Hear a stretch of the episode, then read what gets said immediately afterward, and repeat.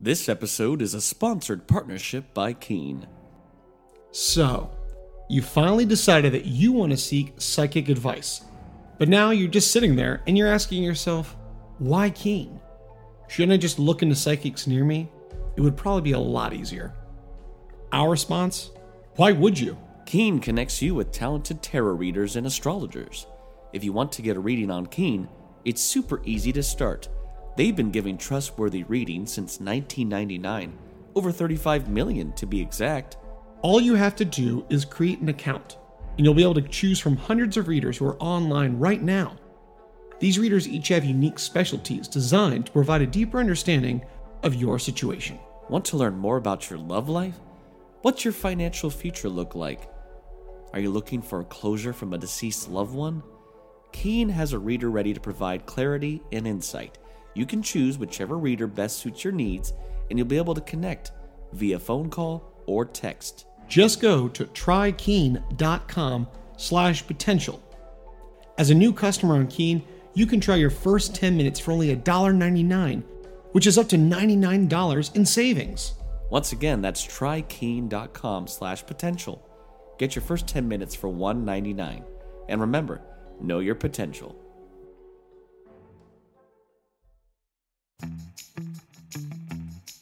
Hey, potential podcast listeners, let's talk about today's sponsor, Let's Get Checked. Let's Get Checked makes professional health testing easy by letting you get tested without having to visit a healthcare provider. You can order a testing kit that will be delivered to you in discreet packaging. Once your sample arrives in the laboratory, confidential results will be available from your secure online account within two to five days. These results are reviewed by a clinician, and a member of the Let's Get Checked nursing team may call you to review your results. And Let's Get Checked laboratories are CLIA approved and CAP accredited, which are the highest ranking levels of accreditation. So, if you want to avoid an uncomfortable office visit or prefer the convenience and get tested at home, visit trylgc.com slash potential and get 25% off your test using code potential25 Once again, that's 25% off your test by going to trylgc.com slash potential using the promo code potential25. Take charge of your physical health and well-being and let's get checked.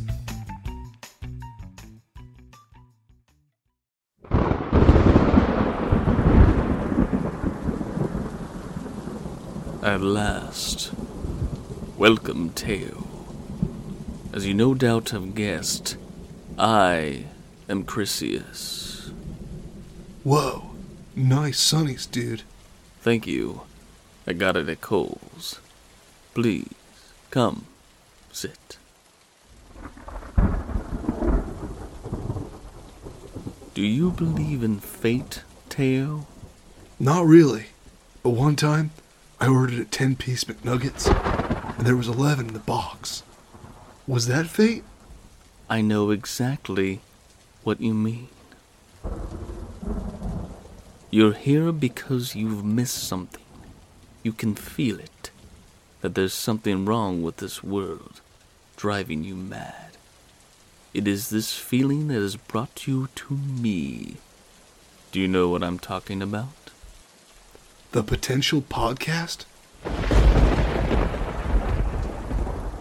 Yes. The potential podcast needs to return for those who need it. Pop culture, entertainment, nerdom, impressions, reviews, special guests.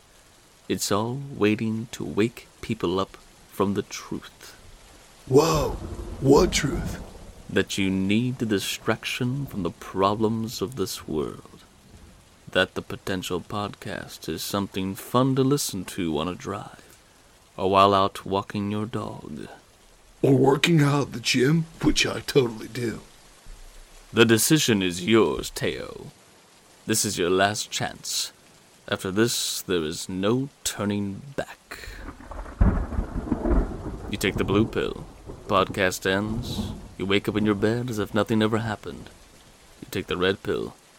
We start season two of the Potential Podcast and show listeners just how deep our nerdum goes. Wait a minute. Are those Mike and Ike's? Excuse me? Those totally look like Mike and Ike's. Fine, yes, they are Mike and Ike's. Totally called it. Well, red pill it is. I love cherry. Excellent. Then, let us begin.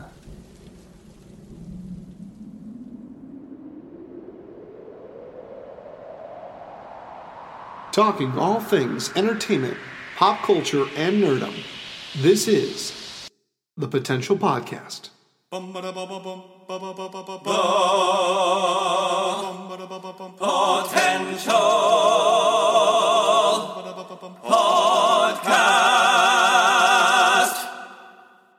Hello and welcome back to the Potential Podcast.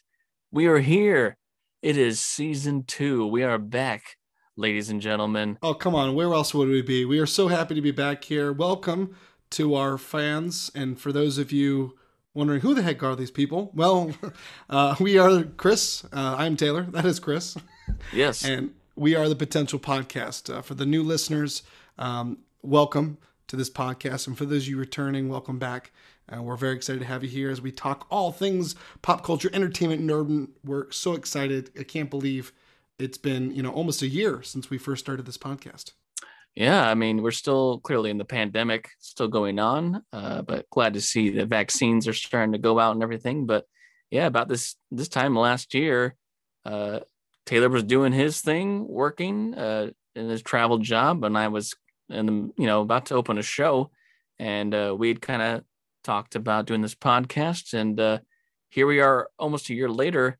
Uh, you know, we did a full season last year of 30 full episodes. We've been doing these potential picks uh, which we've had multiple released where we review all the latest and greatest in media and a few bonus episodes along the way with things relating to our our show here, pop culture, entertainment, and nerdum. So we're very excited to be back. Uh, this is going to be a longer season than the first season. We're getting a little head start than we did last year. Yeah. So uh, we're we here have- for a while, folks. And we have a bigger budget. No, actually, we still yeah. have no budget. So No, this is all just uh, out of our wallet. Which uh, wait, where'd all those bills go? Um, but anyway, get those moths out of here. So we are back, folks, and uh, we just want to say again, yeah, thank you for all those who have followed with us so far and have listened along the way. And for new listeners, welcome. This is a kind of a free form podcast where we talk all kinds of things. Uh, some that might be nostalgia, and some that might be completely new to you. Uh, so we wanted to kind of hone in on a certain topic to start off this season. Something that me and Taylor are very passionate about is travel. That's right, Uh, Chris. Uh, we uh, one of our you know favorite episodes that we kind of kicked off uh, the first season with was about how Chris and I met, and we met. To sum it up, we Chris and I met on celebrity cruises, both on our first ever contract and uh, my first ever big job um, right out of college, and so that's how we met. And if it wasn't for uh, that cruise, we would not be here today. Um, still, I think as fast friends that we have been. So I think that was kind of the start. Um, I think really kind of inspired maybe our travel, you know, that our, our traveling feet, that that um, excitement of our, you know, that we wanted to, you know, see the world and, and just go out and explore. I think that kind of like sparked it a little bit more than it was always there. Well, I think I think you and I were probably were both people that had probably various vacations within the states itself. Yeah, Uh, I never got to go outside of you know, I never went outside the United States until uh, my first kind of big job out of college, where I got to go to Canada for the first time. Whoa, look out! Uh, but that first contract, uh, you had a little different itinerary for some of it, but for the most part, it wasn't very international. After those contracts, we both got to go off and have many international adventures. And so we wanted that to be the focus of this first episode back, talking more about the fun places we got to go outside of North America. Uh, which, funny enough, we did talk about last season that uh, after seeing each other for a few months on this ship, about a, a year and change later, uh, maybe a year and a half later, we got to see each other in all places. Bali, Indonesia. Yeah. Uh, both of our ships were on separate ships at that time, and we were docked in the same port for one day only. And that was the last time we got to see each other up until 2019. So kind of exciting that we got to meet.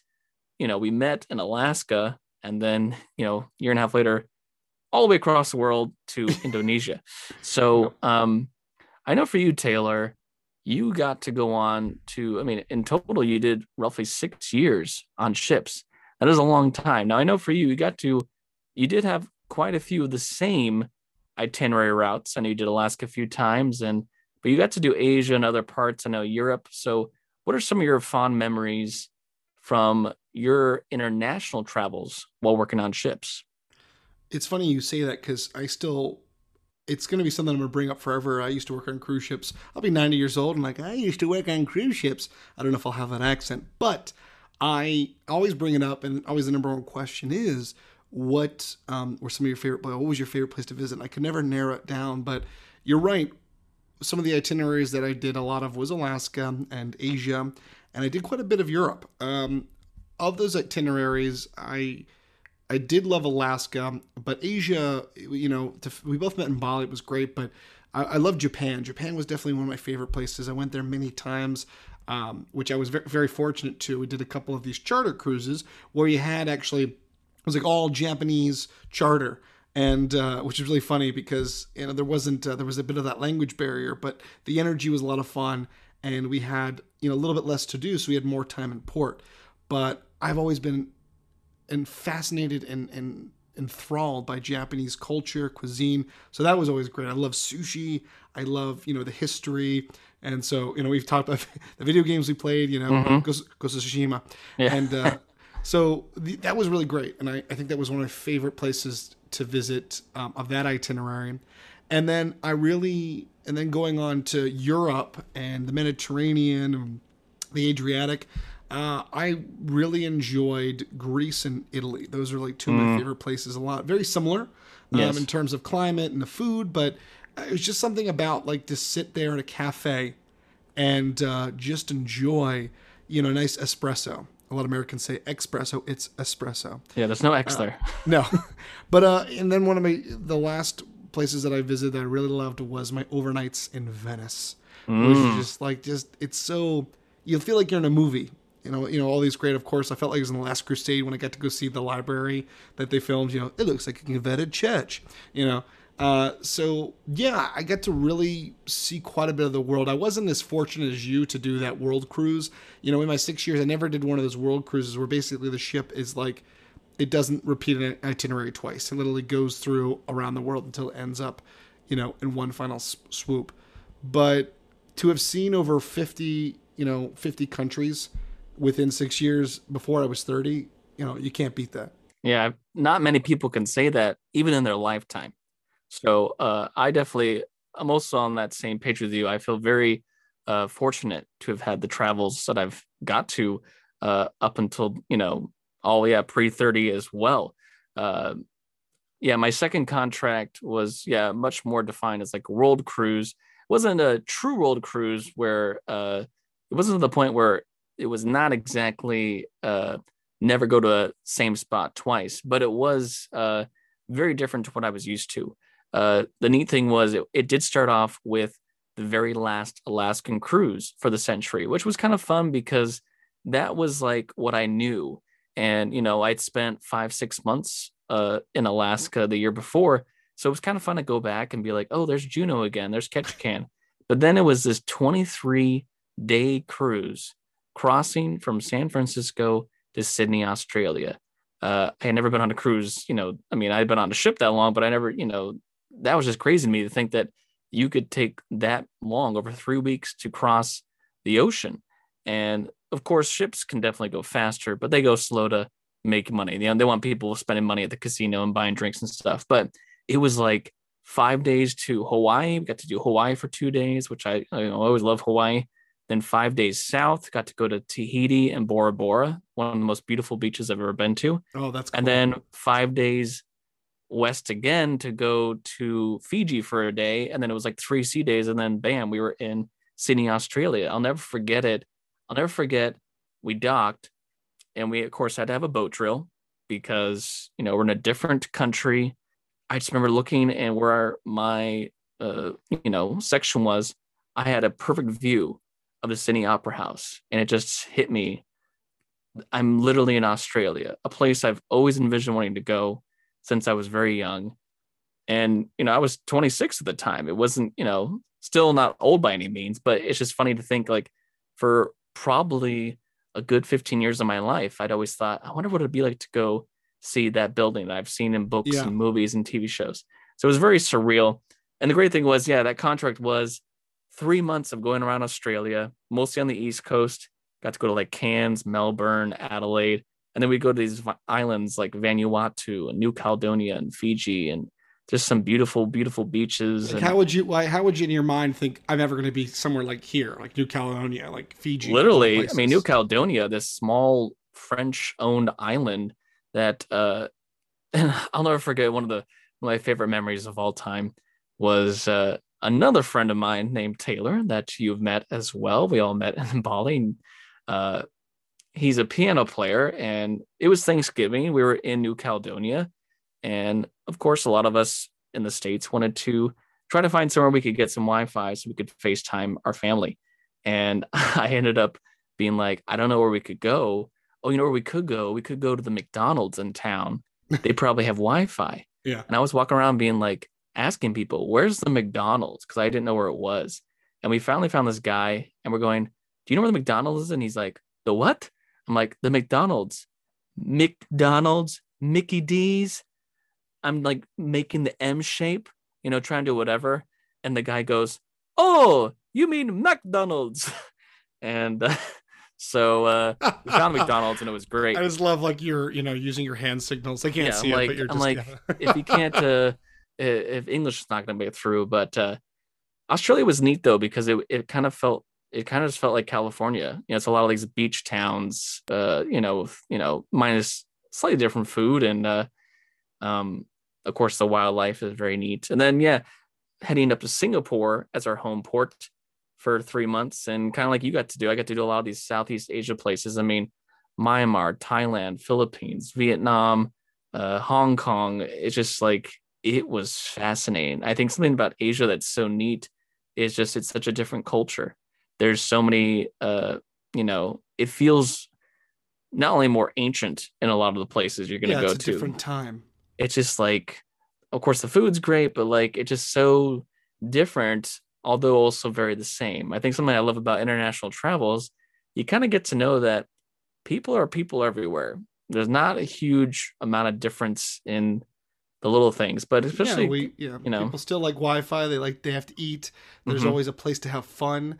Um, but yeah, some of the customs and, and things are a little different, and some of the demeanors are different. I mean, I like I said, what I love about Japan, it is really the hospitality capital of of Asia because it just everyone is just so polite. Uh, they're just so friendly, and to think you know just so much of the history of the culture, it's a, it's incredible, and you just you don't know it and you can't realize it until you've been there. And True, and. Japan's still uh, one of my. It's currently my second uh, top country I want to go to, um, because uh, is currently number one, uh, but Japan. Uh, actually, no, that's maybe Japan's third because New Zealand's up there too.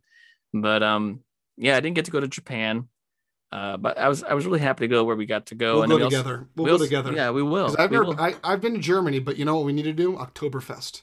Oh yes, we do. Uh, Oktoberfest and New Zealand. I haven't been to New Zealand or Australia. So there you go. It'd be Hobbits. fun to go. um, and also we got to do a little bit of the Middle East. Got to see a little bit of uh, Oman, and then that was my first time to Dubai. Uh, got to do a double overnight in Dubai, which was just like epic. You know, uh, for those of you who aren't really familiar with ships, uh, when it's an overnight, it's really nice because the ship doesn't go anywhere; it just stays at the place.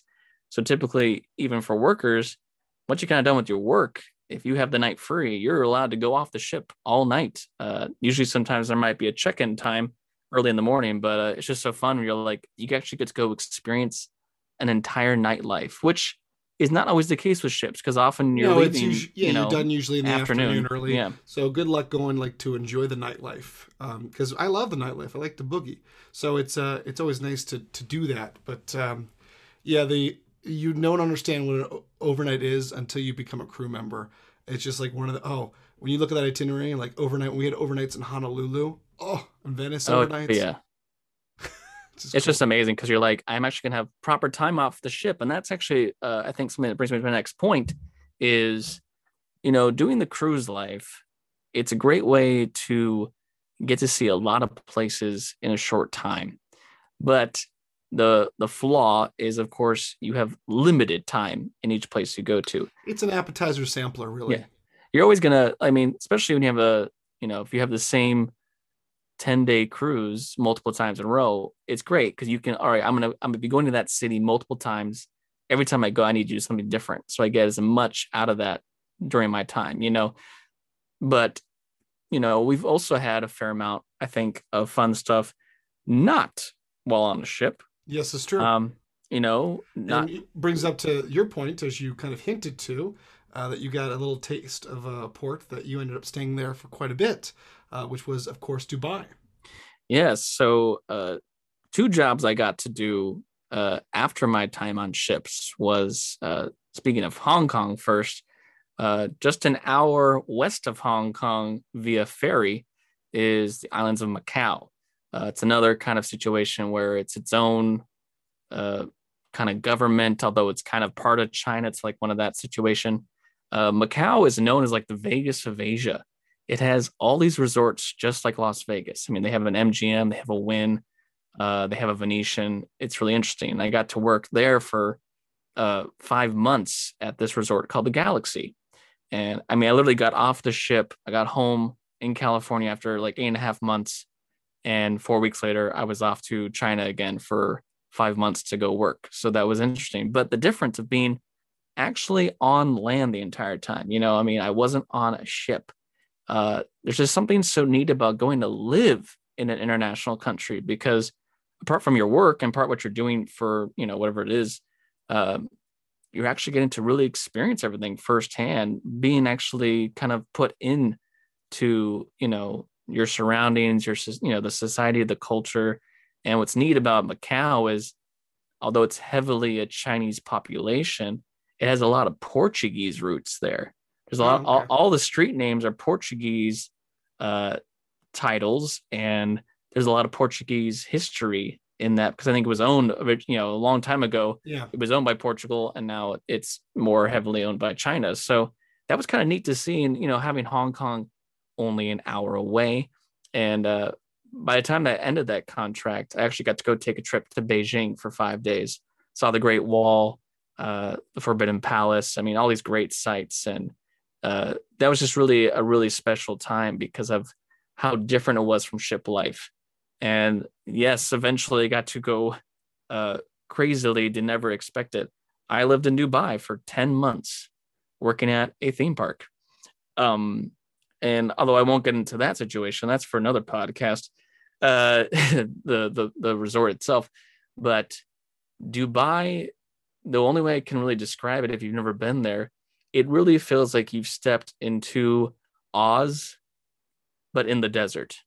And I don't mean like the green tinge and all, but like the idea of this incredible metropolitan city that is just like almost futuristic looking. Yeah, it's like it feels like you're you're in a different time period. Like you literally Yeah. stepped out of your DeLorean and you're at because I mean you look from the outside, it's just a blazing hot desert, and it's amazing this whole city that they built out of out of this desert. with the riches that you know they have there. And the thing is, there's definitely other parts of Dubai that are very ancient feeling, I have more of the Arabic, you know, ancient feeling of uh, back when it was like just merchants on the high sea and uh, you know the desert feel of of the you know uh, the Muslim faith and uh, of Islam and so there's it's interesting the the the kind of how it combines to have this like old school feeling and then this other side that is like we're bringing the biggest and the best and the brand new Yeah. and um yeah that was kind of neat to have all that uh combined in one city i mean it's a city like anything they got movie theaters, they got bowling, they got restaurants, they got malls. You know, they have all this stuff. But I really enjoyed the more cultural aspect, and I loved actually. There's something about the desert I've always liked. I think growing up in California, I'm just kind of used to the desert. You know, I would go trips to Nevada and Arizona when I was a kid, so that was kind of neat to kind of be living in the desert, which of course gets very, very, very hot. See, Uh, yeah, you know, Well, and I grew up on the East Coast where I was always grew up in the cold. by by the when I was in like I was by the water and stuff. So Mhm. um, so I think that's that's part of my nautical experience of, of wanting to be out at sea, and then also the fact that I, I've loved being in the mountains. I love I love the change of seasons, and I think that's why I embraced Alaska, you know, quite a bit. Um, but no, that's that's those are like like my list of, of places to do, and for me, then I I got the fortune to um, visit a country that I had not been on cruise. You actually did to go there, but I, I went there uh, for different reasons. I went there for love, not for me. Sorry, uh, ladies, I'm still in the market. Uh, times are tough, friends are few. Um, but when years later, um, years into my cruise experience, I met a really awesome couple. Shout out to Joe and Liv. They're married now, and I met them when they were just they were still fresh into their careers as uh, musicians. And uh, years after, and they got engaged, and then they were going to get married in um, just outside of Dublin and um, I was very excited because they did invite me, and I was like, you know, yeah, this is going to be a lot of money, but I was like, I gotta go. I mean, you're going, I'm going to a wedding, but I'm going to Ireland, and you know, went all out, and that was the kind of the cool experience for me. Uh, just before that, not so much international travel, but then I started getting into my head that I wanted to experience travel more. So I have dabbled in a couple different states and cities that I haven't been to, and, and part of my job now has allowed me to do that. But Ireland to I spent about a week there and just what experience it was to to immerse yourself in the culture. And you talk about we talk about Japan where it's so friendly and the Canadians we know you're friendly don't worry you get a good rap. But Irish people the Irish they put them all to shame it's just something about and that was the advice I had you should go to a pub sit down and people will come talk to you and like you will just have conversations with people whether you initiate them or not and it was uh, I had great tour guides. They told me like where to go and all these places to eat. Of course, Guinness every day, uh, whiskey if you can get it, uh, and just the food. And I'm I'm not talking about you getting fish and chips and you know shepherd's pie every day, but any place you went, the food was great. Chicken tenders, you know, a salad. Um, chicken parmesan. I don't know. Um, I like chicken. That's what I mentioned. Lucky. Charms. Yeah. um, the Irish are rolling their eyes here. Yes, but uh, yeah, it, it just was the food quality and just the experience everywhere was just great. And I got to travel from from the east coast to the west coast and got to see the cliffs of Moher, uh, which were beautiful, and going to Galway and talk about experiences. Galway's uh, curling team, I think it was, or um, uh, some some I don't know what the sport was, but this the town sport had just won this championship, and last time they won it was 23 years. So let's just say they got a little nuts, and it's just like cheering. The bars were packed. I'd never been a bar where I felt like a sardine. I had to like literally push my way through to pay for a drink. It was just like completely insane. But it was such a good experience. You got to experience the Irish wedding and to really embrace yourself is like it, it- I got the bug, and I definitely want to go back to Ireland again and, and travel. It was just great. Yeah, I got to uh my last kind of big international travel was I did a few cruises in 2019 to go to Europe Oh, ve- uh, very as a guest. Yes, Wow, and you know, that? I knew that you were always someone that got to do a lot of Europe, and it, it was always on my bucket list.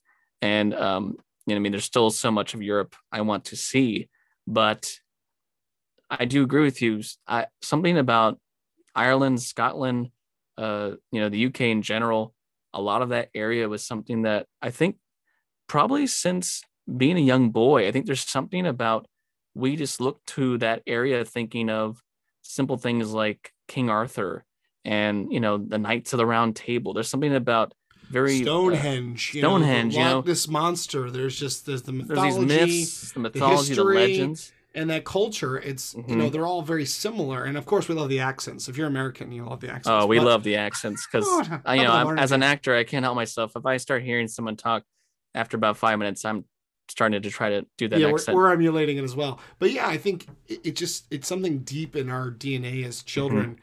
Um, I don't know if this goes for everyone. I think this is personally like we're very similar in that fact that it's just something. I mean, like other- I've always thought, oh, I want to go see castles. I want to see these like hills and and that was something that definitely was Scotland uh you know only a few days but uh just how green everything was and Mhm. seeing these castles and this history and that's something about Europe I think that you can only really appreciate in Europe more so than anywhere else uh in the world is the real sense of this kind of history and the architecture and how everything's very similar but to think in such a small area how many different languages there are and you know different customs and all that stuff. And you know i got to do a lot of stuff on the baltic as well such as you know uh denmark sweden got to go over russia estonia here. finland. Mhm. and it's just it's just so neat to see all that. And then to go down uh also got to do a little bit of spain with barcelona and a little bit of france. And then of course italy uh you know as someone that's a big fan of italian food uh that was amazing you know i i had six hours in rome six hours was all i was allotted and i did a lot you know i saw as much as i could from the Colosseum to the Vatican, had delicious fresh pasta. You had that Uh, like little bus trip works. that you, you Yeah. a bus trip where you Well, it's yeah, like, no, the- here. The bus gets in, and it's like, all right, you have six Well, hours till the train comes back. Yeah, and it takes three hours to get there from where you're at. You're like you're on this place called Civitavecchia, which yeah which it, you you can't you can't the ship can't get closer to rome it's as close as it can get so um but yeah just europe is just fascinating and beautiful and so i definitely would love to go back more uh staying there kind of like you did with ireland like i would love to go uh i'd love to go for like a few weeks and just kind of hop all over the place i think it's the best way to do europe the which, hostile takeover. you know, That's what I the- call it. yes, the hostile takeover, which of course you can do in other parts of the world as well. But um, and that was kind of my last big uh, international travels. And I also uh, I think you got to do a little bit of this as well. Did you ever do? You did some South America? Uh, I dabbled a little bit. Uh, well, kind of. So I never got to do um, Brazil, like Rio, and, and and all that, which was on my list in Argentina, and Antarctica. But I did get to my first cruise ever, um, as you know, we s- said prior, was the Panama Canal cruise. So I Mhm. got to um, Colombia. Was I was in Colombia, which was really cool, and then. Um, you know, we were in like Honduras, and, and so I was very close to more Central and South America. Um, so I think that's still uncharted territory for me. It's not like a huge passion for me to go down there, but I do like the idea of like trekking through the rainforest and like being lost. Yeah, I've. I've always know. wanted to go uh, to see uh, like the Aztec pyramids and like stuff like that. Like yeah, I think, Machu think Picchu. Yeah. Machu Picchu is a huge like uh, bucket list thing, and uh, I think the Galapagos. I think was still on my list. Like I would love to do. I got to go to um, Uruguay for a vacation Okay. once Montevideo. So, um, but that's yeah, that's kind of the of the continents I've been to. The only one I've never touched is Africa. I Uh, did. Obviously, Antarctica you can kind of go to, but not really. Uh, but you got to go to Africa. What did you get to do in Africa? I didn't do much, but I was in um, Agadir. I was in Morocco. oh, I got Morocco, to- yes. I was doing uh, more north of Morocco, uh, of Africa. So I still like to. There's a lot of countries um, in there that I haven't visited, but it's funny because my when I was younger, my grandmother had visited so many. She brought a lot of cool artifacts uh, and everything back from her travels. But yeah, so I can say that that was that one of the continents I did get to visit too. But of course, I'm jealous of you. Australia is still on my list as well as New Zealand.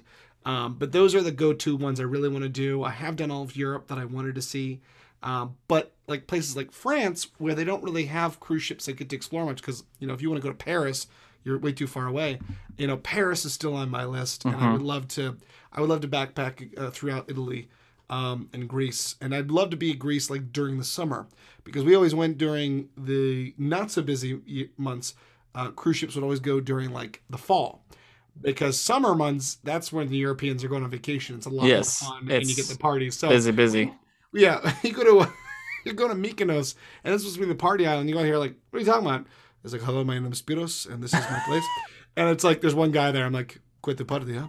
So it's like, you know, that's what I would love to. That's why you're right. The cruise life is great to dip your toes into it, but you're not. You're missing out on some of the finer points uh, and some of the more seedier uh, places. But I will say, the first time I went to Europe, a little bit backtrack I was on my second contract on cruise ships. I got a whole day as I got to go to Amsterdam.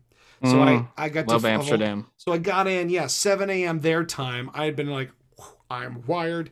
and I'm exhausted, but I was like, I can't go to sleep. So I like got to my hotel, Ramada Inn, love it. And I got out there and I got on a bus, headed out there, or took the train, and you know got to see the Anne Frank house. I got right in line there, saw Rembrandt. Um, I didn't get to go to the museums, but just to go around. I mean, it's very similar to Venice and the t- canals yes, and stuff. all the canals. but it was Beautiful. so cool to be. I went to the red light district, but it was during the day, so it wasn't as it wasn't as pretty. I was like, oof, don't. This is what you don't go. I think it's it's just something you have to go do. You have to you have to Yeah. walk by and be like, I was okay, there. I've saw it. I've seen it. Um, no, Amsterdam's yeah, it's a really interesting town. It kind of reminded me of like a European version of New York in a way because there is still a lot of like, it's still like got trash everywhere and it's dirty. But then the thing too about Amsterdam, which I did not see coming, uh, a lot of people ride their bikes there, and it's not like America where I'm so used to New York style. I just cross the street when it's you know I want to cross the street. No, not in Amsterdam when it's the bike's turn, the bikes are going to go whether you're there or not. They are intense. And They're that, that was all over Europe. Uh, Yeah. Copenhagen, a lot of bike riders as well. So that was kind of neat. Well, you think Um, about Asia too. Some of those crazy places like Oh my Taiwan, gosh. where they're all, everyone's on the moped. and literally, galore. You're talking about you're talking about traffic. There's like no traffic lights. Just like every like we have like four lanes, four lane traffic. Yeah. It's like 17 lanes. Nope. and it's just like you if you watch you can watch videos on YouTube, guys. Uh, people listening of of watching the un like here in America, typically we have lanes, and hopefully most people stick to that. Uh, a lot of places in Asia, no, it's kind of a free for all. But um, it just hopefully you. Oh, I'm going to A to B. I'm going to A to not die. yeah, So exactly. But you know what? I think we we definitely wanted to talk about this because I think right now, as a lot of people are still, you know, dealing with the pandemic, uh, travel has been one of the biggest things that has been hit uh, with people, you know, feeling the fear of not wanting to travel. But there's still ways to kind of travel, even within the, you know, your own state or within your country, uh, to kind of go see more of maybe uh, Mother Nature type places. Uh, you know, places where you're going to be surrounded by uh, nature and beauty, and not maybe not so much a crowded city, but hopefully, Well, especially as the weather's changing now, as we're getting um, into spring soon. Which I mean, I'm here in Pittsburgh, and the weather was 56 degrees today. It's been in the the 20s and below, so it was beautiful. so yeah, you're it, right. it was only 76 degrees here today. Okay, But uh, um, but uh, you know, I still think there's ways you can travel safely, and hopefully within a, a few uh, years' time, we can all be safely traveling around the world uh, once again. But we have a special guest with us today. that's who do. knows all about travel. Uh, so we're going to get to his interview next. But uh, Taylor, do you want to uh, introduce who our special guest is on our episode today? Yes, uh, I had the very great fortune to meet him during our travels again uh, through cruise ships. Now, this guest has been a comedian for several years, originally uh, hailing from Chicago area in Illinois, and he has been a comedian uh, throughout the states. He has also done a variety of work, of voiceover work. He's done um, extra work, commercials, you name it, and he has also uh, done the cruise circuit as a comedian for quite a while. Uh, most recently, in the last several years, he has been the host of the Travels Tales podcast, where he interviews people around the world uh, who enjoy the travel bug just as much as he had. So we thought he'd be a great guest for today, and I'm looking forward for you guys to enjoy this interview that we had with him. So, everyone, enjoy our chat with Mike Siegel.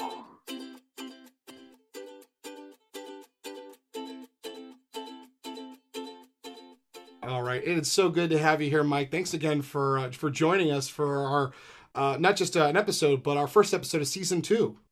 Wow. Well, I'm very busy, so you're lucky you found me. I'm I'm in my house doing nothing on quarantine. so I turns can't out I have time on my hands. Yeah, I That's Glad we can't what it booked you six Yeah. months in advance. So. Yeah. uh, we knew we knew it was going to be important for this.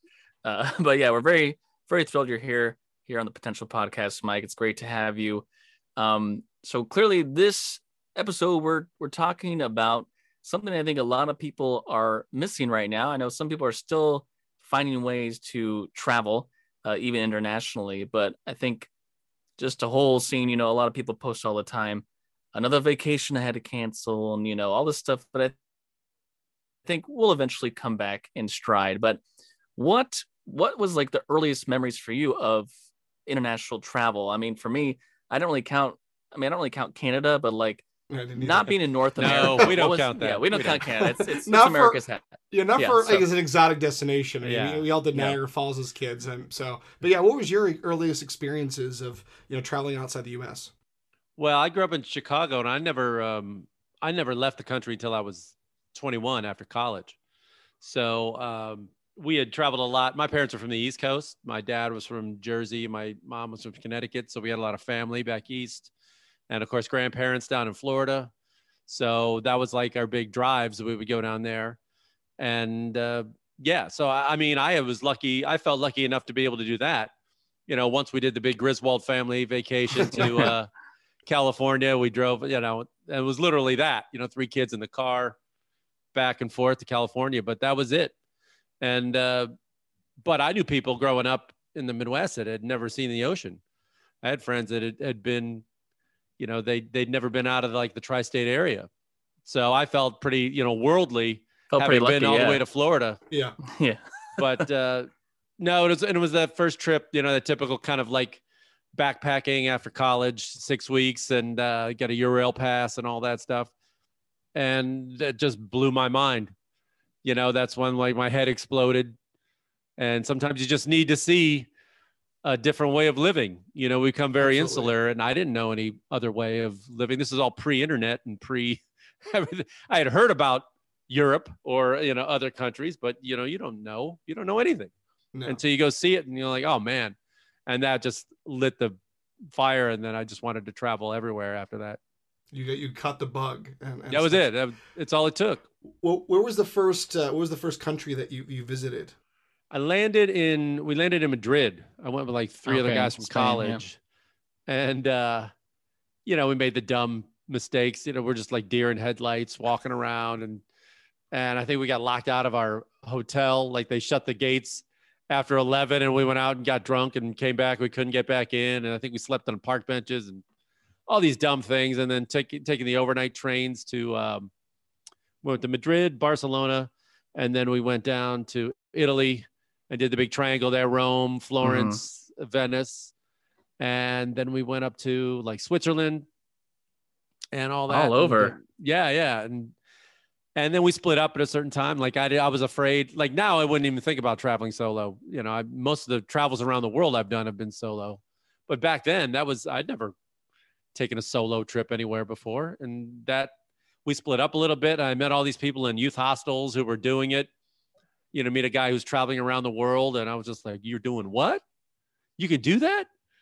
You know, some Australian dude or whatever, just like, "What? "Oh, so you just took off?" And oh, and and again, it's like your brain. It's like I didn't know it was possible. You know, until you see somebody doing it, and like, "Oh, this guy's my age. He can."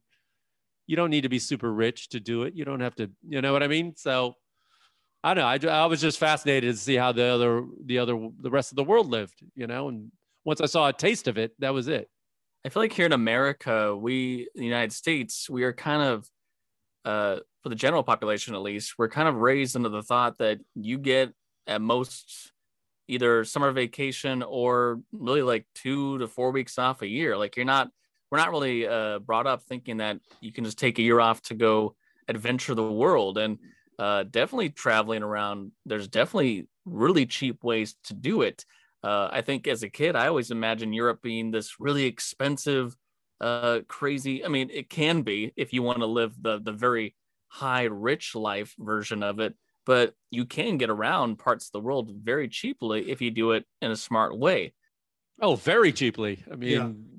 that's one of the things we've always talked about. I've always tried to stress on the uh, Travel Tales podcast that uh, it's it's not as expensive as people think. You know, and Americans we tend to judge travel by how much it costs to travel around here and how much meals cost and how much ho- lodging and stuff cost. But my God, I mean, uh, the, I'll I'll go away for a couple, you know, a few weeks in Asia or something, and people are like, "Wow, I can afford that." I was like, these are the same people who will spend like two grand in a weekend going to Vegas, if you include their flights and hotels and meals and gambling, and they don't think anything of it. I mean, that's just like two days.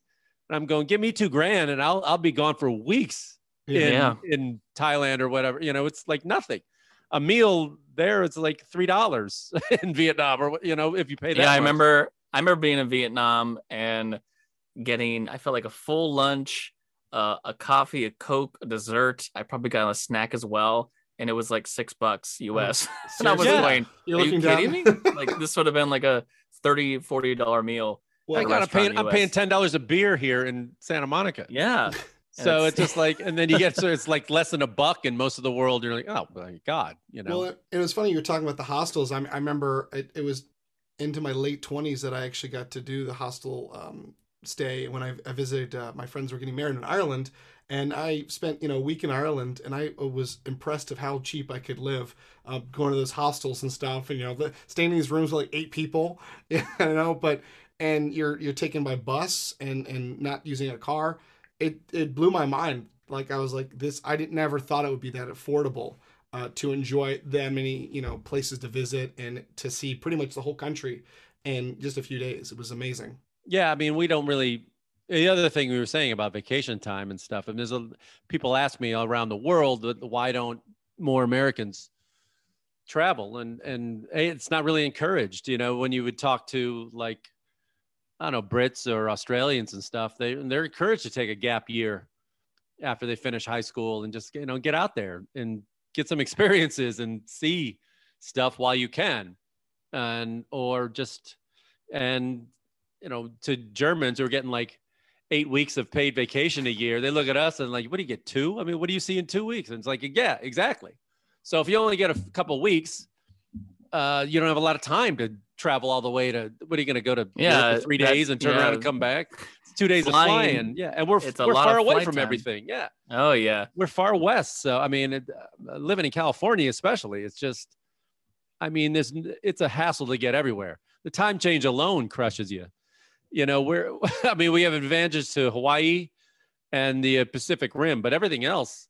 I mean, even when I go to uh, South America, I usually have to fly all the way across country to Miami and then go down into South America. You know, so that you're adding six hours. So even East Coast people have much.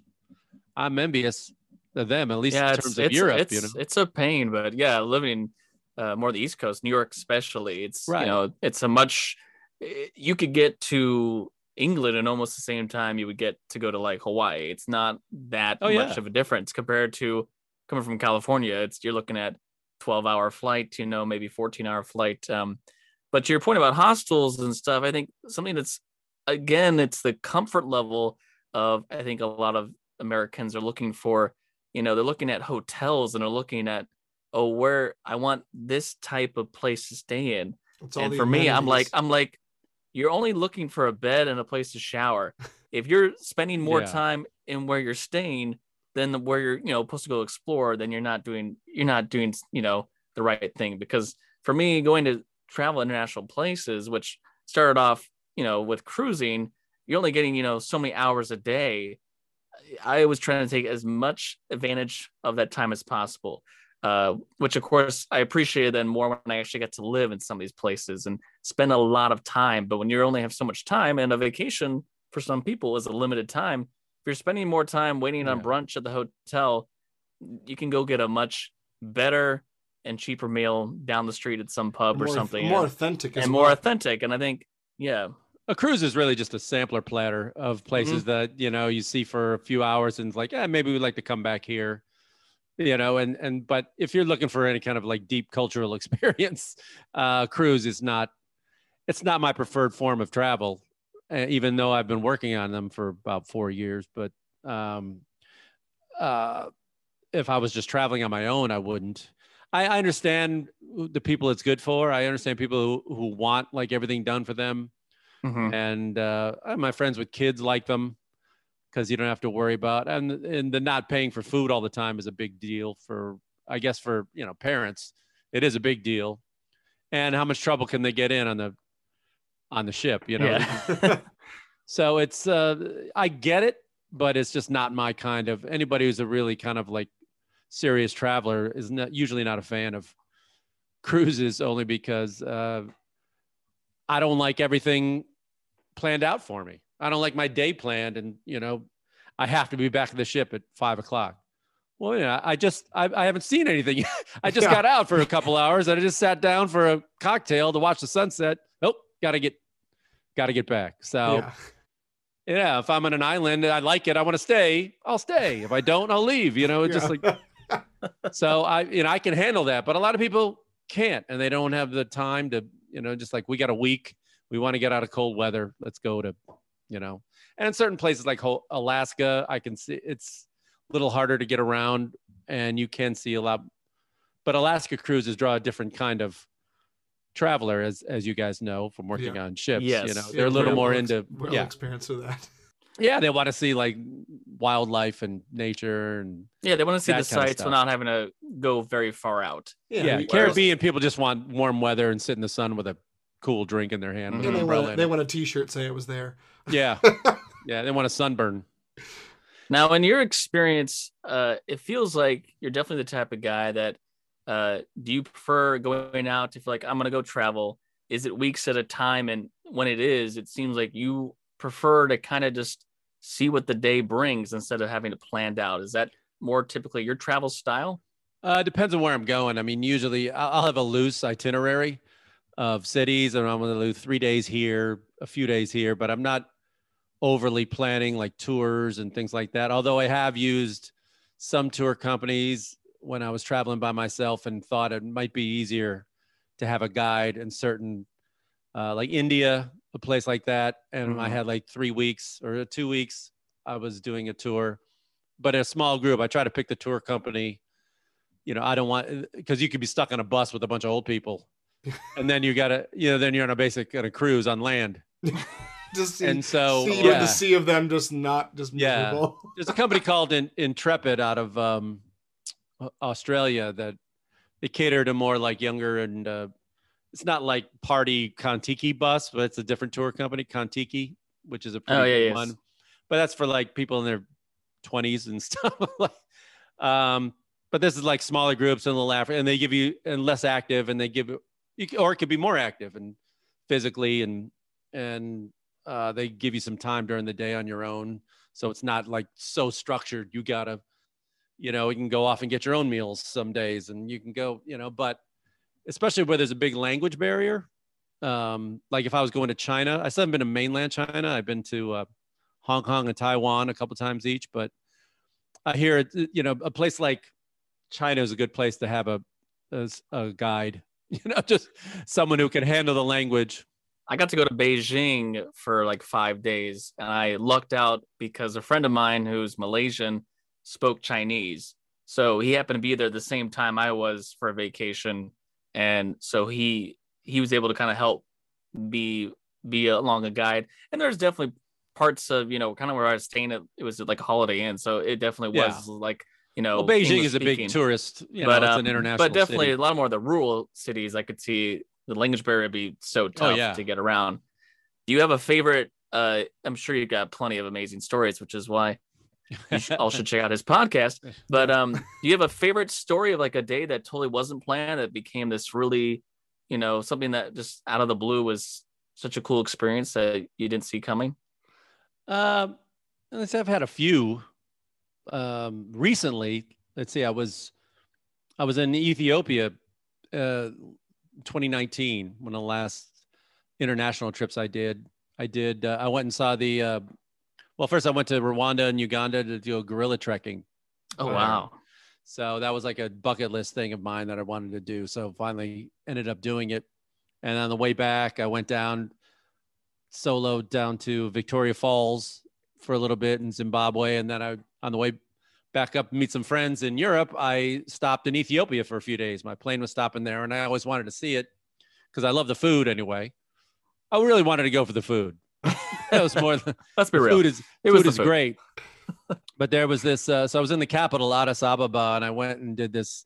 Took a short flight to a town called Lalibela, where there's these famous underground churches. oh wow Um, but they were built back in the, oh God, sixth century, 1600s. I don't remember. But they're all these churches in a field that that are were built, carved into the rock beneath. You know, they're like below ground. So you're about like land level with the roof, and then you go down. And it's it's really fascinating. But I go there, and oh, oh, so I'm getting on the plane that morning in the capital, and the uh, the cab driver asked me where I'm going. I said, I'm going to Lalibela. And he said, Oh. And I went, Oh no, that's that's that's not a good reaction. He's like, Ooh. I go, What's the problem? He goes, Oh, there was a coup there last night, an assassination. I went, What? And I noticed I had problems getting like the internet last the night before had shut out down like right at midnight. Like I had just booked my flight on the and luckily gotten all the info. But I just thought, oh, it's Africa. The things go out. You know, it just Mhm. it's just what happens. But it turns out the government had shut down the entire internet. I mean, for the whole country. So um, as a way of just stopping like rumors and um, Mhm. You know thing, they didn't want chaos. to riot. And so I said, well, now I'm on the way to the airport. I'm going, am I going to be able to go? He goes, "Mm, I, I don't know. I went, Wow. oh no. And the shooting happened right in the province I was going to, right in, near Lalibela. And Oh uh, wow. so I get there and like, so the airplane computers aren't working. And, uh, oh, and the ATMs aren't either. So I'm like really low on cash. Uh, I had my number of my ticket and they can't look up my, they can't scan my ticket or anything. So it's like, they just write out on a piece of paper by hand my seat number is like 27H. And then they just handed. I could have written it myself. It was like, like a, literally a stub of paper and somebody wrote 27 just take There's that your- to the There's your ticket. yeah and i landed and yeah it was weird it was all weird but i never had, oh and that that was the day it was also the only person in my hotel i never that never happened before. We Oh, got to this town. And I, I noticed there wasn't many people around but i asked the guy at the front desk when i was checking in i go so when is uh breakfast? And he's like uh, well whenever you get up. I was like all right cool. Yeah. Maybe i'll sleep in. Walk out like the king. Yeah. bring me my breakfast, please. But yeah, little days like that, you just. But what traveling does is you gotta. It teaches you patience. It really kind of. You have to have some patience, and mine wavers a lot. But um, it you have to, you know, and Americans especially tend to like we want something and we want it now, and if I have to wait a second longer for, it's like, nah, the world doesn't work Well, that way, man. Yeah, and and that's and that's yeah, and that's the mentality you're talking about. The cruise ships is there's a little Yeah. bit, especially where people are more seasoned travelers, and that's not necessarily a good thing. You know, they're they're so used to having a certain way. If the whole status quo is messed up, these aren't the kind of people that would be suited for the travel that you undertake and that you recommend No. because it's like you know you have to have that mentality and i, I love that the energy you give off because you're kind of like i'm just gonna go for it we're gonna see what happens and there's been a lot of times where it's been happy accidents where you something kind of falls into your lap quite literally and it's great. And then other times where you don't know what's going to happen and you're like well um, i'm you know going through a you know war zone or i don't know if i'm going to get on my flight. So it, you know Yeah. that is the the thing and it's it's interesting to see you know people think that they're travelers but there's a difference between uh, being a vacationer or being a traveler. I think it's yeah big there's a they are very different and- but uh, you know things are going to go wrong and you're going to have to roll with it man and it's like i know that bus schedule in uh, nigeria says that bus is going to come at two and maybe it is and maybe it ain't. And there's a very good chance it ain't going to be there too. Now in germany it's going to be there too. Yeah. But uh but m- a lot of the world mm, maybe it is and maybe it isn't. You know and i think was it anthony bourdain said it's like no matter what every problem can be made better if you just grab a cold beer and sit in the corner Yeah. and, and wait it out. And he's just like and he's right it does help you know that because that's you got to take a breath and just going this may work out or may may not you know? Um, i've had Very- i've had a, a lot of those things it's just i was uh my flight i had a flight uh from portugal back to london on an airline that went out of business as i was going to the airport. It was was this recently? This was uh yeah a few years ago it was uh, 2017 it was 2017 monarch airlines okay I was going from Faro, Portugal.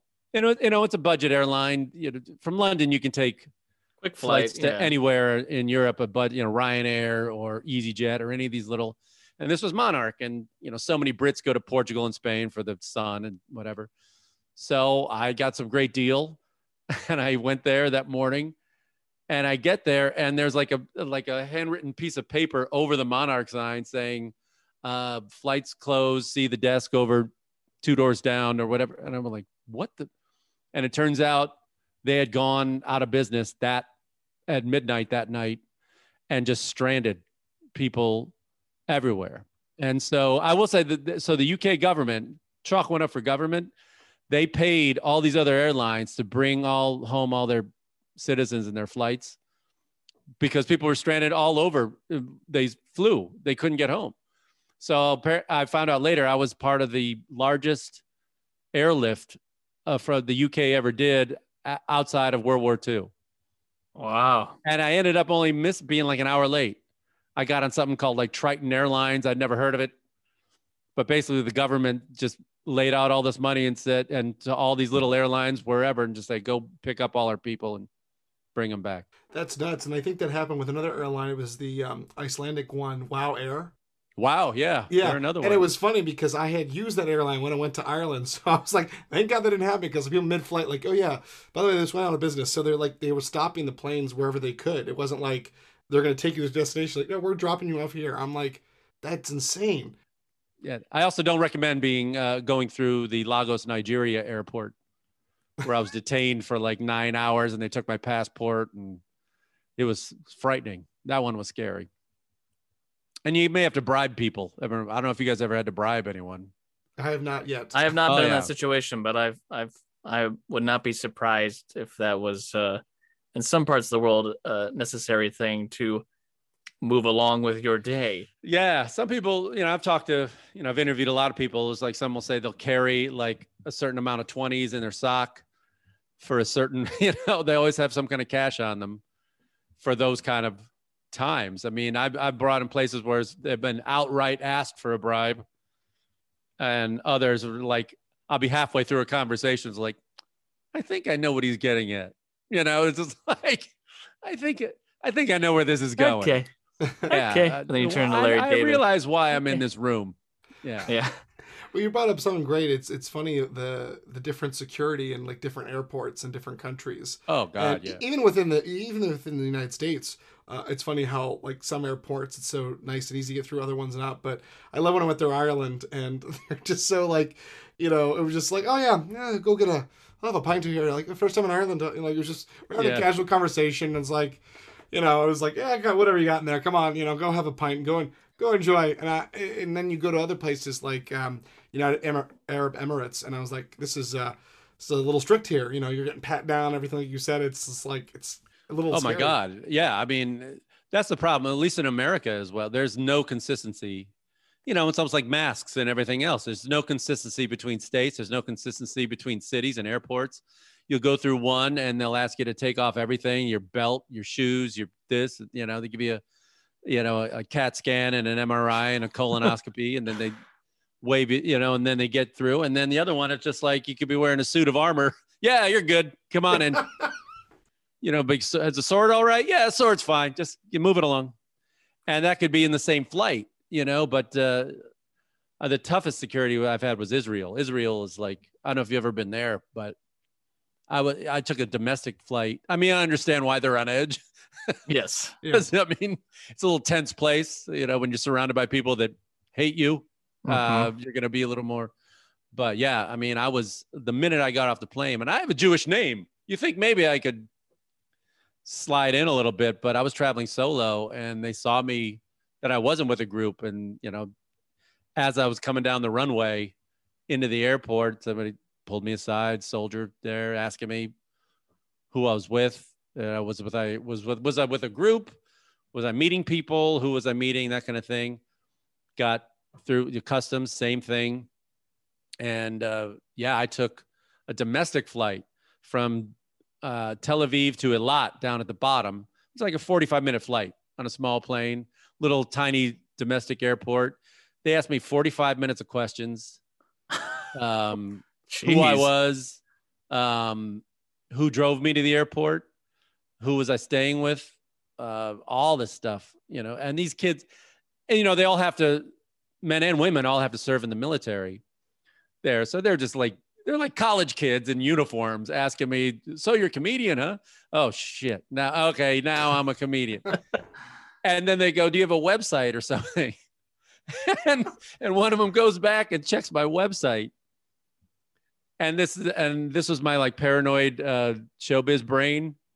All of a sudden, I went, "I don't hear any laughter over there." you know, that's an old reel. I could I could probably. I got new, uh, I got a I got new, new stuff since I got then. new material. I got new stuff. promise me.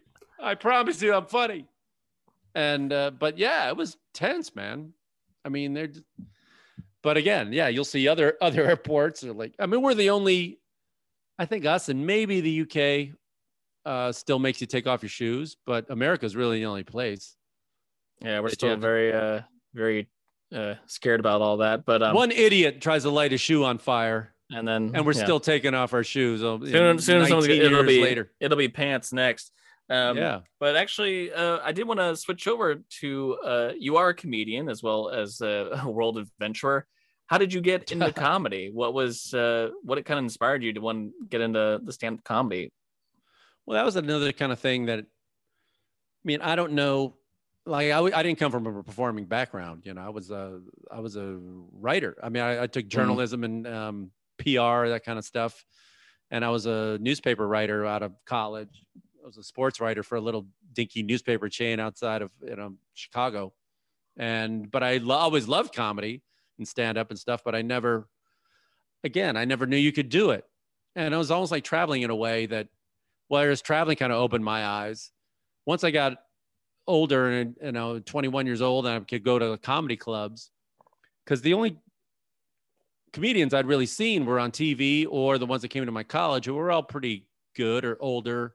And they all seemed to live in New York and LA and I was in the Midwest and I didn't you know how do you get into showbiz? I guess you have to be in New York or LA or something. I don't know. And uh, then I went to some little diggy comedy clubs when I was old enough to go and on a Tuesday night with free passes and saw people who sucked. You know what I mean? Yep. And they were my age and they lived around me. And I was like, well, he's up there doing that. And if he can get up there and he's awful, I could go up there and be awful. Probably this. if it, yeah. I yeah, could try, if- yeah. I could suck like that if I really wanted to. And So uh, yeah, I just wrote for months trying to write jokes and it was the hardest and getting on stage first time was the hardest thing. I went I found some open mic in the alternative uh, weekly paper in Chicago and didn't tell anybody. You know, I've done a lot of shows where the first time people that bring their whole family out and their coworkers and uh, for me it was too frightening. It was too personal, you know, and it could have gone I figured if it went badly, no one would ever know. And it was just like something I tried once, you know, but but going on there was just like again, like travel almost. It kind of my head blew open and uh I found something I really wanted to to do and it kind of saved my 20s cuz I was bored. You know, I was like hanging out with guys that I went to college with but only we're doing it in the city now rather than campus. You know, getting a drunk. Yeah.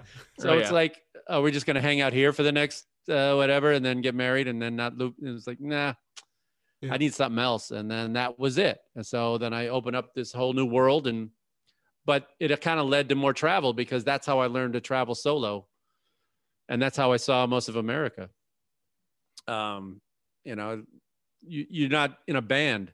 You know, musicians are always with other people, but Yeah, you are the act. we're it you know so if the the road drives out a lot of comedians early on because they you know it's a lot of alone time and if you can't handle and take care of yourself alone and eat in restaurants alone and go go to the movies alone and do drive long distances and fly and do everything stay in hotels then uh, you're not going to make it because we're we're just those kind of people that, which also leads to a lot of miscreants and uh, social outcasts being comedians, but uh, that's another.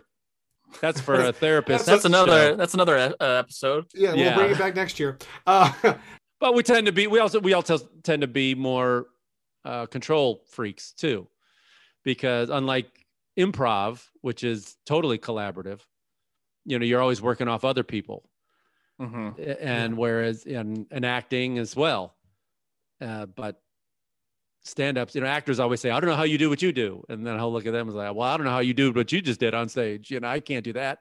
And so it's the same kind of thing. But they always say, "Well, you're so alone up there," and you are. Me and Taylor are also huge fans of stand-up comedy. I actually, you know, when I got on cruise ships, I'd never been on a cruise before, so I didn't really know that there was the guest entertainers. Uh, that was a new thing for me to like learn about and be like, oh, there's like all different kinds of acts on the ship apart from the production cast. And it was fun to see that there was stand-up comedians because I'm a fan of stand-up comedy.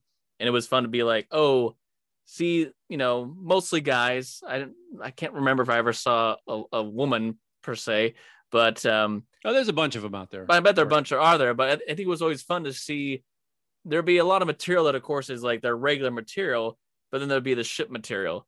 And Oh, the ship yeah. material was always very funny because it's very true. You know, everything about the buffet and and Yeah. you know, ports of call and all that stuff. So what when did it become, you know, you doing more stuff in the States and then when did it become more of now working via traveling like cruise ships? And did that change your brand of comedy in any way? Or did it evolve, I guess? Yeah, I mean, I didn't. Uh, cruises always had a bad uh, reputation in terms of you know amongst people in the business. Uh, traditionally, when you were doing cruises, that usually meant that your career was over. um, at least for a, a, a comedian. I mean, Where the comedians go to die. yeah, I mean, you're making a living, um, but it doesn't really lead to traditionally. It doesn't really lead to anything else other than more cruise work Than just staying on the cruise, yeah. which is which is fine. I mean, it beats digging ditches for sure. But if you've got anything going on land, it's really really hard because you're um, once you're off on that ship, you might as well be on Mars. I mean, you can't audition. Yeah, the internet is very slow and expensive, and uh, at least there's internet now. I mean, before that, I mean, you were gone. Your agent couldn't call you. Your phone didn't work. You didn't, you know, in pre cell phone, if you can imagine. I mean, Oh yeah. uh, you were gone. You were gone. So, uh, um, I never thought. Basically, how they found me, I did a, a show called Last Comic Standing. The Oh, last yes, season yes. of that, and an agent from uh, uh, agency in Miami who do a lot of cruise acts called me up. I had known he was a former comedian who I'd met years ago, an older guy, and he was now working for the agent. And he called me up and said, "Hey, you think you might want to do cruises?" And I was like, "Wow, not till I'm 70." um, but he said, "You know, give it a try." But and it was a definite learning curve if you're used to clubs. I mean, clubs you could say anything, and that's the Mhm. beauty of them. But the money really hasn't gone up in clubs in the whole time, probably 20 years. It's you know, and um, it's getting harder and harder. And plus, when I was working in television, doing a lot of stuff uh, in LA, I kind of took myself off the road for a good 10 years. And to go back into it, if you're not a big draw at a club, you can sell tickets, then, you know, you get back in line. You know, I lost my place in line, and there's a billion guys ahead of me who are, you know, big names, you know, or you can sell a seat. I mean, they're they're letting YouTubers uh, on because simply because they'll sell tickets, and they may not have an actor or anything, but the club doesn't care. They can fill seats, and They want to sell tickets. Yeah. Putting Yeah, putting so- seats. yeah. So and other guys can sell it through their podcasts. You know, mine hasn't never got that big of a following that I I can sell tickets on the road, but other guys can. It's just another why they the main reason why a lot of guys do them, or every comedian seems to have a podcast. It's another way of self promotion. Mhm. But if you can, you need a way to get people out of their houses because now they can sit home and and Yeah. now I mean, but we're all sitting home. But you know, you gotta just and then you gotta have a YouTube channel, and then you gotta have this, and th- it's yes, the completely the- different the- business the, than the when I entered. digital age now. Everything has Yeah. to be uh you gotta be digital, hyphenate. Social media. You gotta have all these things. Yeah, And, uh, but cruises were an interesting. And I said, okay, I'll try them. I was never one of those full time guys like doing forty weeks a year. You know, I was doing like maybe I don't know ten to ten to fifteen weeks a year, which uh, allowed me to still, you know, pay some bills, but also I could still do stuff back here in LA when I needed to, and I wasn't gone all the time. Um, it's a different as as you know, you guys know, it's a complete lifestyle thing. It's tough on if you want to. Eventually, you might want to have a relationship on land, Mhm. Yeah. and that's uh, that's kind of tough. It's definitely more than yeah. It's more than just a job or a gig, um, especially Yeah. when you're going these long contracts. And we talked about this before. It it is definitely a lifestyle. and It's not for everyone. Uh, No. but some people have been lucky. I know a lot of people have relationships in life after cruise ships. Um, they've made it happen. Some people it's just it just part of their DNA. That's just how they're doing it. But I mean, good for them. But yeah, for me, that wasn't an end all be all for me to to live and and and that was, I didn't want to be a sailor for life. Yeah, I can understand the uh, the appeal for if in my twenties for sure. I wanted nothing more than to see the world, and if somebody's going to pay me to do it, and I would have done it probably. I didn't. I didn't know anything about it. Again, it was like I my family didn't cruise, so I didn't know anything about the cruise ships. I didn't know like oh you you can just go in there and work on them for like a couple of years and travel around. really? I didn't know. I didn't know anything. I was an idiot. So. Uh, but then I got work on land and it just happened to go that way. But you know, but I can understand. But eventually, it's it's tar- it's harder on the women, I think. You know, especially if they get starting in their late twenties and realize, wow, if if I'm gonna if I want to have kids, I better start getting on this soon. And, and if I want to have a good relationship, maybe maybe being away at sea forty weeks a year is not most conducive. Not the best that. choice. and so uh, yeah so they kind of age out of it. But it's funny aging out of things as a comic you eventually you first age out of colleges. So i used to do colleges. And then you get too old for doing colleges. And eventually you age out of clubs where you know you're the oldest guy in a club. You're talking to 22 year olds on dates and you're like a 60 year old man up there. You, you might as well be a million to those kids you know? So there's like and the next step is uh, cruises and corporate corporate Mhm. events and things like that and and then the last nail in the coffin is doing the old person condo circuit in florida and then you're doing like shows at two in the afternoon and you know the people on respirators and yeah it's not I'm that's you when it's pl- over The it's plan, totally the over set up. you Yeah. got, you got the long term plan there. That's great. would you guys go back on them do you think you I, I mean- would. um, what did you do on them chris i worked I was a singer. before. oh Uh, you I did- were I did do contracts as a singer. Uh, I definitely have a, a huge travel bug, and you know it's a great way to make good money, see the world, get paid to travel. I mean, it's not a bad gig, but I've been amazed at, and this is not just for uh, the artist side, but the amount of people that they kind of stick to cruise life for decades. I mean, oh there's lifers out there. there's you know people that they lifers. they love the work uh they know they can make the money and the you know so it's, it's not surprising.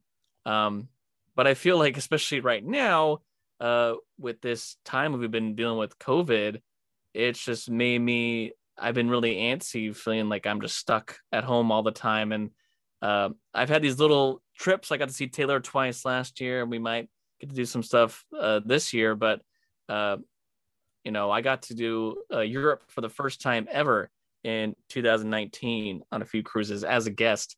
And it, again, yeah, exactly as you said, it was that uh, taster of Europe. Yeah, but I, yeah. I just every every time I was leaving up to get back on the ship, all I thought was, okay, I want to come back and just spend a week in this city, or I want to Yeah. explore this country for like two weeks straight, because everything was so short.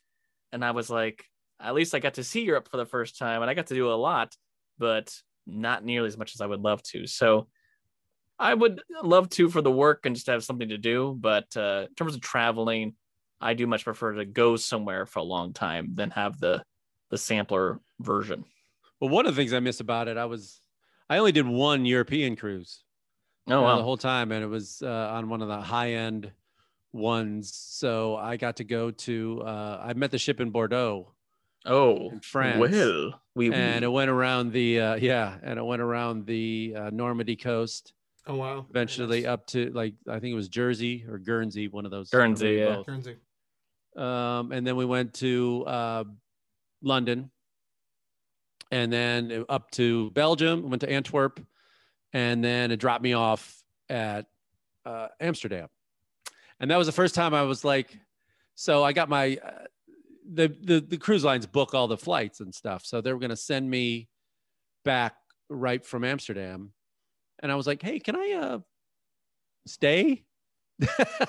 and they're like, well, as long as you as long as you leave uh, from Amsterdam and come back, yeah, we don't care. They're like, oh my god, well then that's Yeah, That was my the green- flight. yeah, that was the green light because I know Amsterdam. I mean, I can get a flight back to Amsterdam from literally anywhere Oh yeah. in Europe. You know, grant as as long as the airline doesn't go out of business on my way to the airport.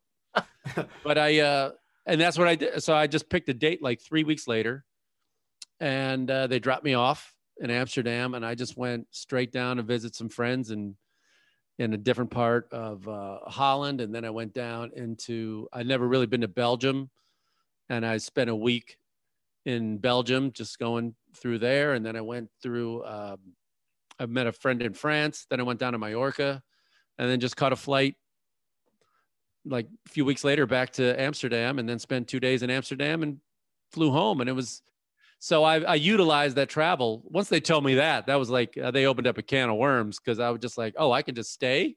But it's weird. I haven't been on a sh- I haven't been on a plane. I just hit my one year. January 25th, I got off of my last. Wow. Uh, Mike, we're gonna get now to our fabulous potential podcast guest questions.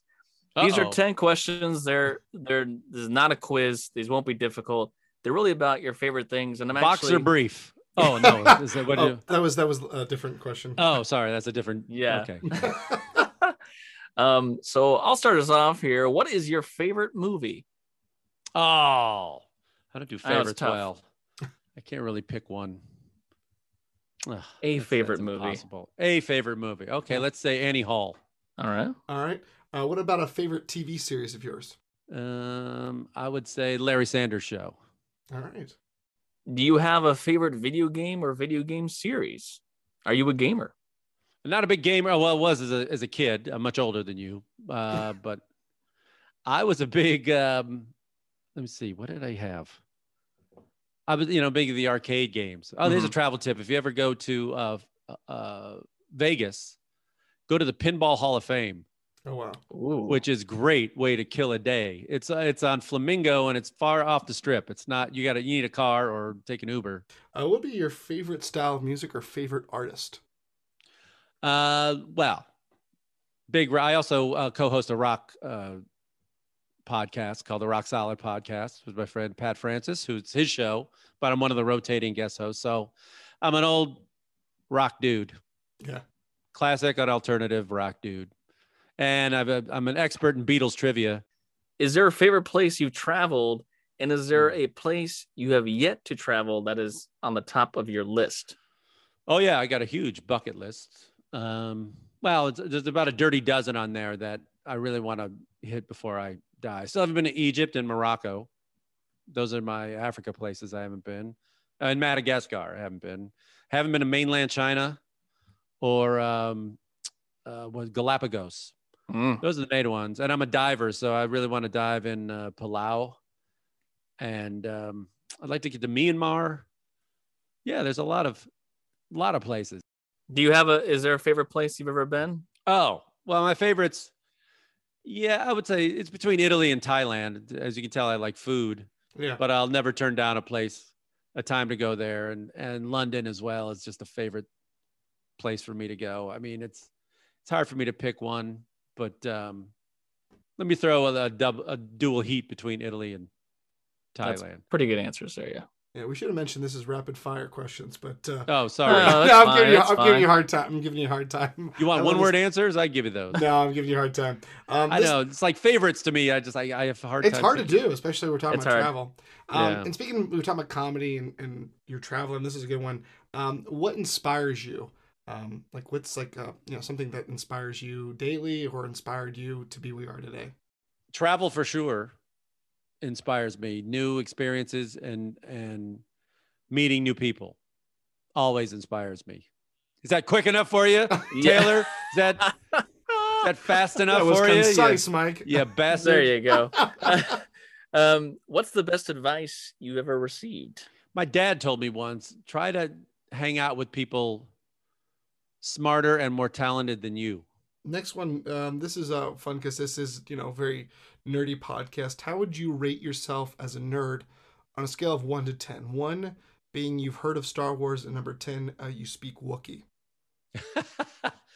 well, if it's Star Wars related, uh, you know, I'll put I'll put myself at about a seven Okay. because it came out. You know, this is I'm going to give away my age, but I mean, I was around nine or so when it came when the first movie came out, and so I was really the perfect age for it. Like, it hit me right in the gut, like hard. It like changed the world. Uh, what is the guilty pleasure of yours? Lately, it's been watching Schitt's Creek before bedtime as kind of a palate Awesome choice. cleanser. It's kind of a palate cleanser to uh, you know, at the end of the day, because it's all it's just nice. Mm-hmm. Oh, that and the British Bake Off. Oh yeah, great show. That's my guilty pleasure lately. Again, nice. It's nice. And finally, we always like to wrap this up because you're a comedian. Maybe you have, have a few of these in your repertoire, but we like to give you to give us your best impression. Give us your best impression that you can do. Uh, my favorite. You guys, uh, you're familiar with Caddyshack, then I assume. Mm-hmm. I knew the uh, was the Ted Ted Knight. The uh, it's easy to grin when your ship comes in and you've got the stock market beat. But all the while, the man who can smile when his shorts are too tight in the seat. okay, Pookie, do the honors. There's my Ted Knight. That's so Oh, great. Lou. Oh, that was perfect. yeah, thank you. Spot on. Spot on. I love a good Ted Knight. Well, thank you, Mike, so much for being here on the Potential Podcast today. We really enjoyed uh, spending time with you. Now, uh, we did mention, and if you haven't read the thing, uh, we, uh, of course, Mike has his own podcasts. Um, where can they find your podcasts? And if you want to promote anything else, this is the time. It's uh, traveltalespodcast.com. We're Travel Tales Podcast on Instagram, uh, Travel Tales Pod on Twitter. Uh, my showbiz site is funnymike.com. You can find me on that, but also Funny Mike on Twitter.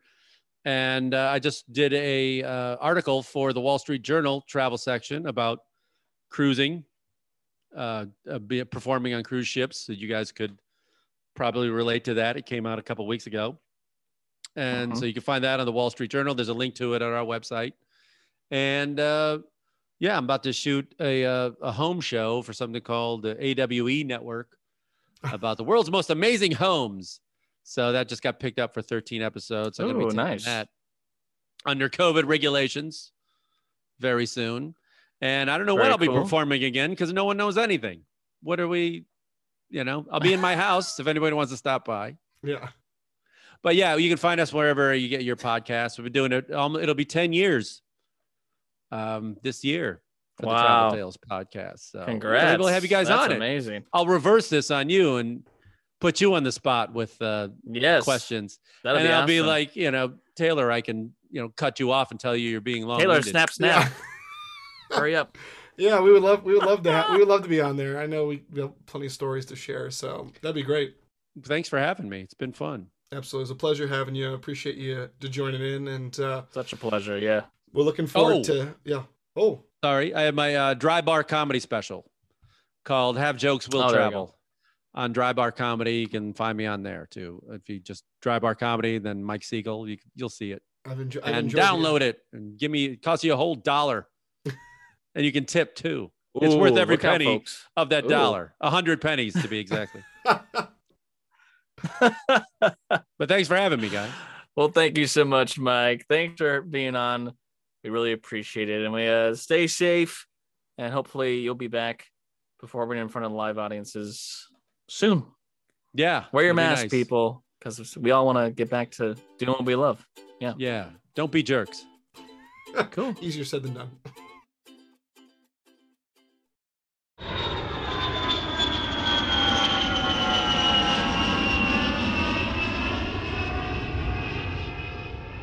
Good afternoon and welcome to Flight 0231 here on Potential Airlines. In just a few minutes, we will be departing from the terminal and beginning our flight with nonstop service to Pittsburgh. My name is Mike and I'll be your head flight attendant today. Hello there, folks. This is your captain speaking. My name is Tommy, and I hope you enjoyed your time here in Glasgow. Wow, what a place, eh, Bobby? Uh, it's right there, Tommy. Reminding me of home. You can't understand no one, and they got great beer. I even picked up one of them skirts to wear. Did you have to wear it on this here flight?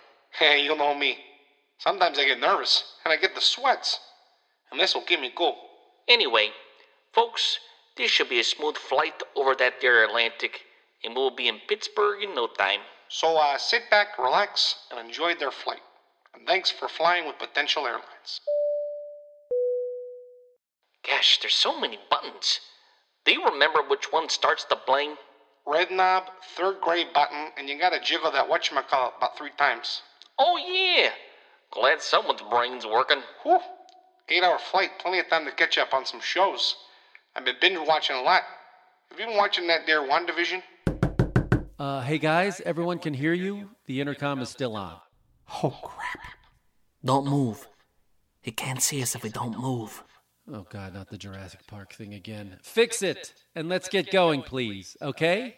No problemo there, Mikey. We are on it. Hey, sorry about there, folks. Tommy and I were just, uh, well, rehearsing. Yeah, yeah. Rehearsing for this brand new, uh, play we're doing. Yeah, yeah, yeah, that's right. Just giving you a sneak peek of the new show, The Pilots of Penzance. Coming soon exclusively to Potential Airlines.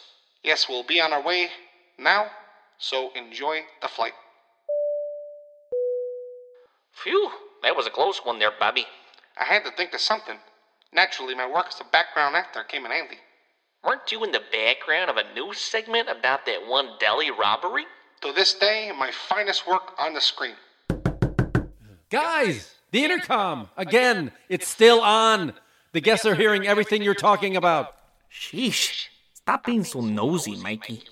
Yeah, this here conversation is for us pilots only. Amscray. Ah! What do you think's the matter with him? Not a morning person, I guess. Whew. All right, there. Next up, home. Well, I'll say, Taylor, uh, as always, it is a pleasure when I get to meet people virtually. Uh, I think Mike is a great guy. He sounds like, I think what's so fun about him is that he has that kind of, uh, just kind of, you know, Midwest kind of uh, chill vibe. But I love that he's got such an adventurer spirit about him. Uh, the fact that he's gone and done travels all around the world, especially in areas that for some, uh, the meek would run away from the fact that he kind of is just kind of bold enough to be like go with the flow especially in, in situations that are a little uh, maybe a little dangerous um, it just sounds like he has a blast and he, he's definitely an expert so uh, for those listening if you want more travel tips i would definitely head over to the travel tales podcast i'm sure there's a lot of great stuff there you can learn from him but a great first guest i must say Yeah, absolutely. And I think the fact that even a lot of his travels were not work related, it was just him going, you know what? I'm going to go out and try this. I'm going to do that. And as he said, there is something beautiful in the fact that when you travel and you don't really make plans, things just kind of work out. And, and sometimes they, they might be scary. Um, it might be a little um, nerve wracking with travel, but sometimes it can be very beautiful because you don't ever know what's going to happen. And I think when it comes to travel, we've talked about many modes of travel, whether it be uh, through cruise ships, um, through your own country, or internationally backpacking around uh, and going on tours or going off on your own. Um, I think it's proven today that um, don't be afraid to get outside your comfort zone, whether that be you know going to a new country, trying some different food, or just step outside outside your door and you know check out a new you know thing that you've never done before. And I think it's a it's a great message that we need to look forward to, um, even during this time of pandemic and uncertainty. Indeed. So uh, thank you, Mike, once again for being on the podcast today. Well, folks, uh, that's a wrap for our first episode back. Again, we're so thrilled to be back here, starting season two of the Potential Podcast, and we can't wait to be back next week. I know some of you are probably thinking, "Okay, I love the travel stuff, but where is the nerdy stuff?" Well, uh, don't worry, we'll be back. Yes, we have come back from the future to bring all the nerdy stuff. You're not going to want to miss it, Hasta la vista. Baby. Thanks for listening to the Potential Podcast. You can follow us on Instagram and Facebook at the Potential Podcast or on Twitter at the Potential Pod. Or you can email us. Send us your positive feedback and thoughts, suggestions, and more through our email, thepotentialpodcast at yahoo.com. I'm your host, Chris Dewar. And I'm your host, Taylor Sokol. Stay tuned for more episodes on pop culture Entertainment. and nerdom. And remember, Know your potential.